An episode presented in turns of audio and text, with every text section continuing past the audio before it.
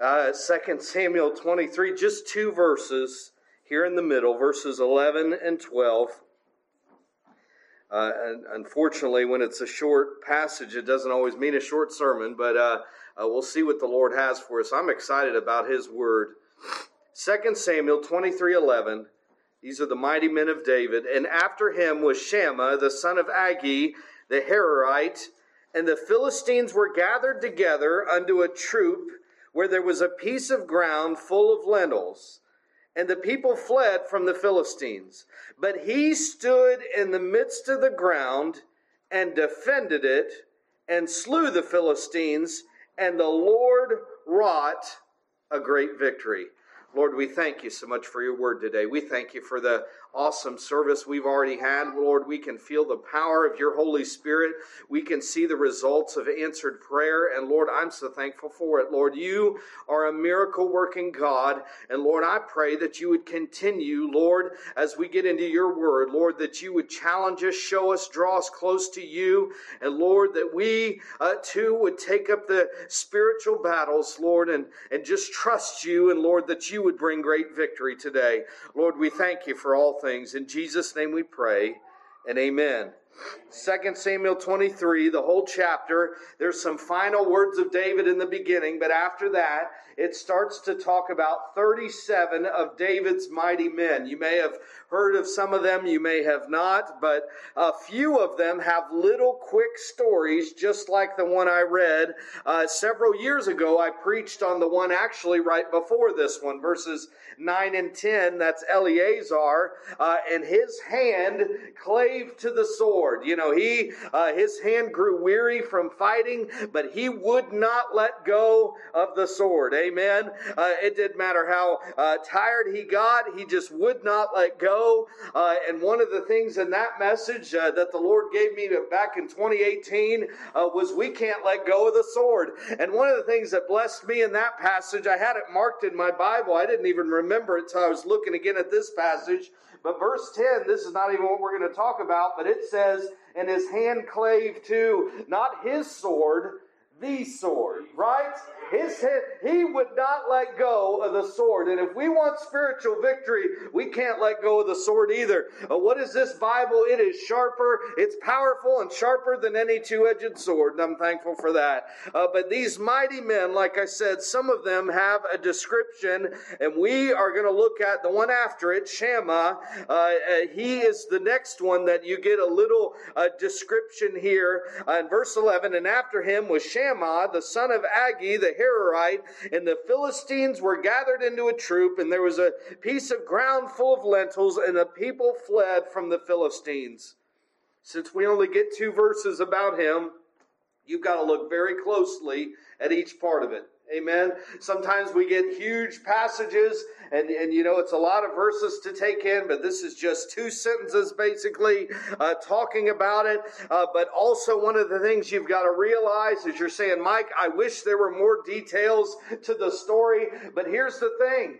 If God doesn't want to give those to us, this is what He wants us to focus on. Amen. This is he wanted, what He wants us to look at. But we see Shammah again, one of the mighty men of David. Uh, versus the Philistines that are gathered into a troop. So there's a group of soldiers. We have no idea how many, but I'm sure there's a lot of them. Uh, way uh, too many for one man to handle. Uh, but you see, so Shammah's outnumbered. But guess what? In the Old Testament, the children of Israel are outnumbered just about every single time. Amen. They're always outnumbered. Uh, but with the, the part that blesses me, that it doesn't matter how large the enemy is, God can still prevail. Amen. It doesn't matter how many uh, there are the Philistines or the Amalekites or anyone else. Uh, that never slowed God down. In fact, the only thing that I find that, that prevents the victory uh, are, are two things. Either number one, they didn't obey what the Lord told them to and they didn't get the victory, or they didn't trust the Lord. They trusted in themselves and they didn't get the victory, or there's sin in the camp and they didn't get the victory. That's about all I can find. But apart from those few things, it didn't matter how many. But imagine what these ones that are fleeing are saying. It's useless. There's too many of them. We're outnumbered, right? They're saying all these things. Uh, we might as well just run. And here's the thing that's the sad truth. I don't care what it used to be like in our country, or what it used to be like in our state, or what it used to be like in our county and our neighborhood and everything else. It's not the same anymore. Amen? Christians that want to follow the Bible are outnumbered today Amen. by those that don't, and the world and everyone else. We're not in the, in the majority. In fact, people talk about being a Christian nation. I'm not even sure we're that anymore. At least not the Christianity I want to be. But that's okay. It's not okay because we're giving up. It's okay because God has never needed the majority. Amen? Amen? Oh, it makes us angry at the ballot box when we don't win, right? When we're in the minority. But God doesn't need the majority. He needs people that are faithful and will trust in Him. Yeah. Amen? Amen? There's more of them. There's so many more that want to flee sound doctrine today. So many that want to refuse to live righteously and biblically today. So many that will fold and compromise uh, to this world's political correctness and everything else. But here's the thing. Every time we face a spiritual battle, you might as well just get ready and assume there's more enemies than on your side. Just get ready for it. But why are there more enemies? Do you see what it says? And the Philistines were gathered together into a troop. Do you see what's happening right here? Yes, they're outnumbered, uh, but there's more enemies because the enemy is coming together. They're banding together, right? Have you noticed that lately? There's more and more groups that didn't really get along, but they're coming together to come against Jesus Christ and the Bible and everything else. They're banding together. Well, this isn't anything new. Remember when Jesus uh, was uh, ready to be tried, and Pi- he was tried before Pilate first, the governor, and then when he found out he was from the other territory, he sent him off to Herod. And then Herod was excited because Herod had wanted to see Jesus and see some kind of miracle or something like that. And, and but the problem is Jesus for Herod, the, Jesus didn't say anything to Herod, and Herod sent him back. Well, in that little uh, passage, in that little series of events right there, the Bible tells us that Pilate and Herod were enemies until that day. Yeah. They became friends after that. What were they friends about? They had a problem in Jesus Christ and they didn't know how to solve it. Right? Yeah. They came together. And there's many, many different uh, examples in the Bible, but I'll give you a future example. There are countries in the Middle East today that hate each other. And I'm not talking about Israel, I'm talking about other than Israel. But I'll tell you one thing they will come together one day and form a band and attack Israel. The church will be gone, but that's going to happen. You're saying there's no way. I guarantee it'll happen. The Bible says it will. They will put down all of their differences, even though they have different forms of Islam, they'll put that down and go against God. And they'll lose. Yeah. But this is what's happening. So it shouldn't surprise us when different groups out here are coming together to go against the church. That's going to increase. And then look at verse 11. Here's what they're fighting over. This is the this is where Shammah is standing. Uh, it, the place is a piece of ground full of lentils, and that's a plant that they would use as kind of like a bean or a pea or something like that uh, that they would make soup with. In fact, this is the the lentil soup is what uh, Jacob made, and Esau sold his birthright for. It's the same lentils. But here's what the Philistines would do. They would let them get the ground ready, right? They'd let them plant the seed. They'd let the, the rains come. They'd let them weed it and do everything they needed to do. And just before the harvest, they would attack. Yeah. They did this over and over again. Whether it's the lentil field, the barley, and everything else, that's what they did. That way, they didn't have to do any of the work but they could steal the harvest. Yeah. That's what the Philistines would do. That's what they're getting ready to do again with this field of lentils. They're trying to do the same thing, and I guarantee this isn't the first time that Shammah had seen this. And this isn't the first time that those that were running away had seen this either. They're like, well, here's another harvest we're going to lose. And you're thinking, well, uh, you know, it's, I mean, it's one field, but here's the thing. That was the food, part of the food they needed to get them through the winter. And not only that, they needed those seeds to then, some of them, to replant again. But here's the people fleeing because you got the Philistines, many more of them. But what's Shammah going to do? No one else is going to stay and fight. And he's probably asking himself, should, what should I do? Should I run with the rest of them? Is this field worth dying to save? He's asking these things. And it would have been a strong temptation to give up and run like everyone else. But what's he do? Verse 11 ends with the people fled from the Philistines, but verse 12 starts with, but he stood in the midst of the ground and defended it. He said, I don't care if everyone else runs. I don't care if everyone else gives up. I'm going to stand here. I'm not fighting. I'm standing my ground. I am going to go against the enemy. I'm not running. Amen. Don't we need more of that today? We need that. And guess what? The Lord gave me this last night while I was looking at this. Look really closely. But he stood in the midst of the ground. And you're thinking, well, what's the big deal? You know what it doesn't say? He stood in the midst of his ground. It says the ground. You know what that tells me? This isn't even his field. Right? This is not even his. You're thinking, Mike, does that really make a difference? It made a difference for Eleazar, a verse or two ahead, right? It wasn't his sword, it was the sword. It wasn't his field, it was the ground. It was a field. It was a place. And he's saying, hey, you know what? This land belongs to Israel. Uh, we are God's chosen people. This belongs to God. This is his harvest. Uh, we're going to give a piece of it back to him. We're going to live off the rest of it. Uh, I am going to stay and fight for this ground that doesn't even belong to me. And I was like, my goodness. You know what I think what Shammah got to the point of that day? He's saying, you know what? We're not giving another inch to the Philistines. Yeah. That's it. No more. I don't care what I'm standing in, they're not getting it. You see his mindset that day? But you know what the Philistines are? They're a spiritual picture of what the devil does. That's what the devil does, doesn't he? He does the exact same thing.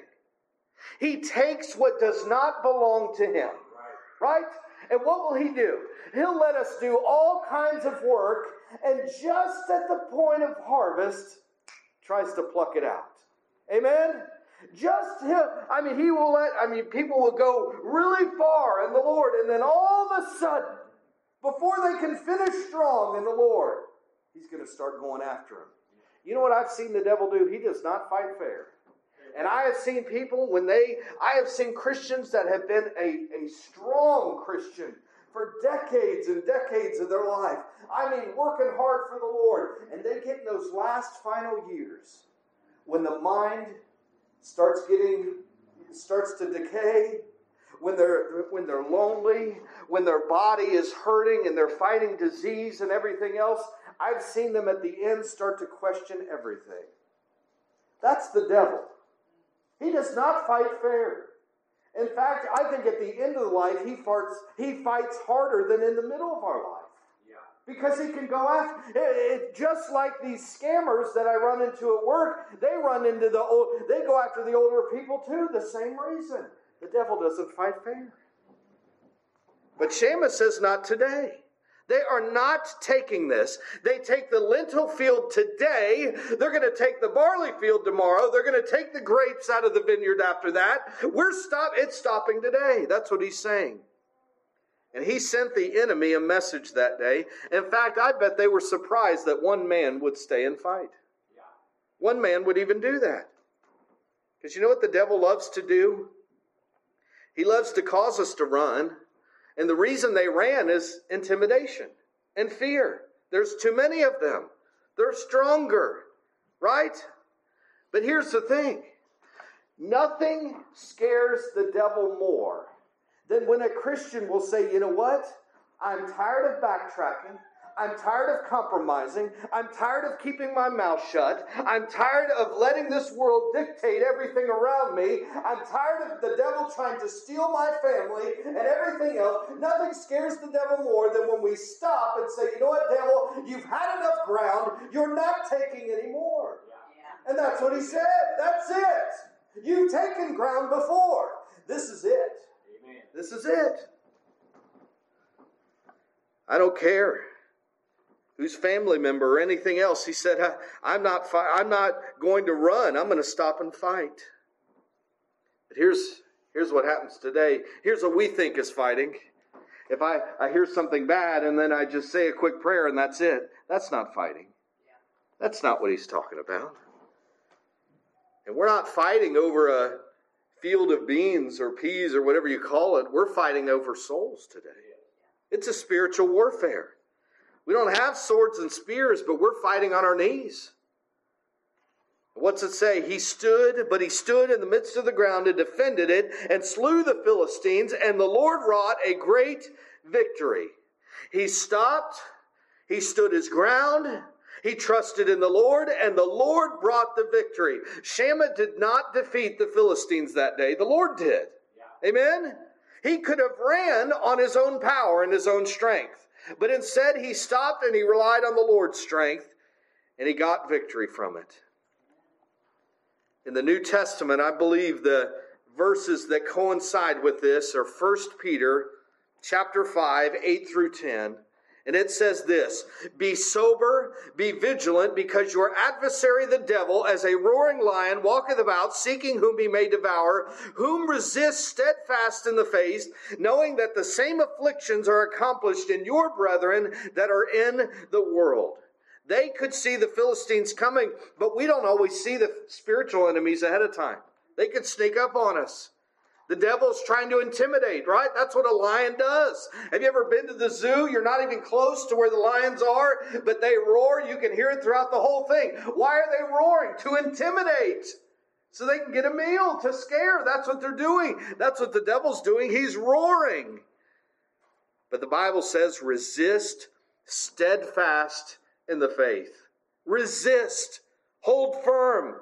Be fixed. Say, I'm not giving in. With every roar, we need to respond uh, with God's promises, respond with prayer, and be steadfast. That doesn't mean moving, compromising, backtracking, running, or anything else, but staying right there, just like Shammah did. Verse 9 ends with this knowing that the same afflictions are accomplished in your brethren that are in the world. That's a long way of saying we are not alone. Amen? We're all facing different spiritual battles. Yeah. We're not alone. So we can come together and we can fight together. We can pray for one another and encourage one another. That's one of the great things about coming together in the Lord's house is we can encourage and strengthen one another. Because the devil wants to isolate. The great prophet Elijah wanted God to take his life and he was done. Why? Because he was alone in a cave. And he thought, I'm the last one. And that still small voice said, You're not alone. There's thousands that have not given up, haven't bowed the knee to the idols and anything else. You're not alone. And I'm here to tell you today, you're not alone either. We might not all be facing the same spiritual battle, but I guarantee there are enough of us that have faced similar ones that we can help one another. Yeah. Amen? We need to stand together by faith, resist the devil. Verse 10 of so 1 Peter 5:10, but the God of all grace, who hath called us unto his eternal glory by Christ Jesus, after that ye had suffered a little while, make you perfect, establish, strengthen, settle you. Four things he says right there, real quick. He says he promises, I will make you perfect. In the King James, that means complete, right? He'll give us everything that we need when we resist the devil and are steadfast, He'll give us what we need. He'll establish us. He'll put us in the right place. He'll help us to stay there. He'll strengthen us, uh, which we need His strength, and He'll settle us. We are living in unsettling times today, aren't we? This world is all over the place. He says, I'll settle you. You know how He anchors us through this right here? This Bible does not change, and He will anchor us to it. And we can, doesn't matter the storm, doesn't matter where this world goes back and forth, we can be steadfast. And you know what?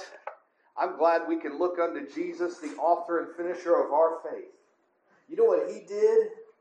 When the time was coming that he would go to Jerusalem that he would offer his life for us, that he would die for the sins of the world. Luke 9 51 ends in this says he steadfastly set his face to go to Jerusalem. He said, You know what? I am facing the biggest spiritual battle of all. He was going to fight the devil, pay the punishment, the wrath of God for our sins, hang on the cross, bleed and die for us. And he steadfastly looked to Jerusalem and he said, It doesn't matter what's coming, I will go to that cross. I will die for them because I love them, and I will give my life for the sheep, and I'll, I'll be uh, uh, buried, but I'll rise again on the third day. Jesus Christ did not waver. He went straight to the cross. It didn't matter what was in the way, He knew what was coming. We don't even know what's coming. He knew what was coming, and he steadfastly looked and he said, I'm not going anywhere else but Jerusalem. The hours come, the time has come. Jesus could be steadfast, and Shammah could be said steadfast, then we need to be steadfast. But in order to stand our ground, we have to ask this question. Remember, Shammah is there in that field that's not even his. But the question you have to answer what is your field?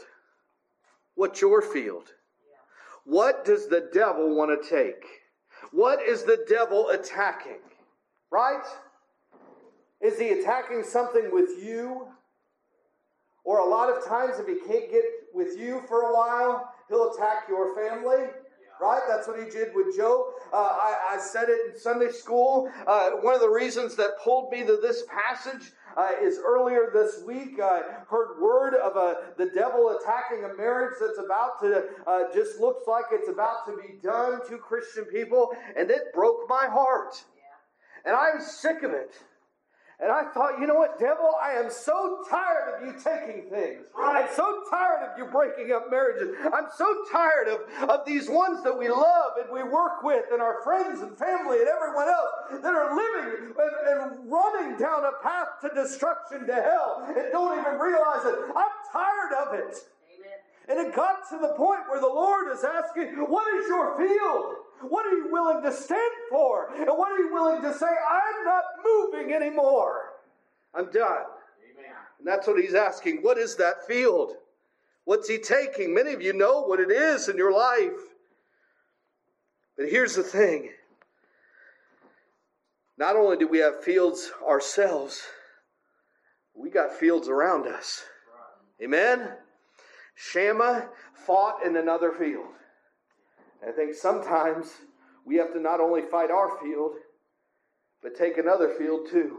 Right. Say, you know what? That brother, that sister that I love, that I, I worship with, they've got a field the devil's attacking to. And we got to say, we're tired of that too. Amen? We're done. See, here's the thing we've got to stand up. And we got to fight. See, in those days, it was easier to visualize. You pick up the sword, you put the armor on, you stand there. Well, today it's a little different. We're not fighting over physical land, but it's a spiritual thing. So we have to fight with spiritual weapons. And that's taking promises of God from His Word. And that's praying and interceding. Amen? So, what's that mean? Unfortunately, these altars haven't been used as much as they need to. But here's what I'm going to I'm going to open this up.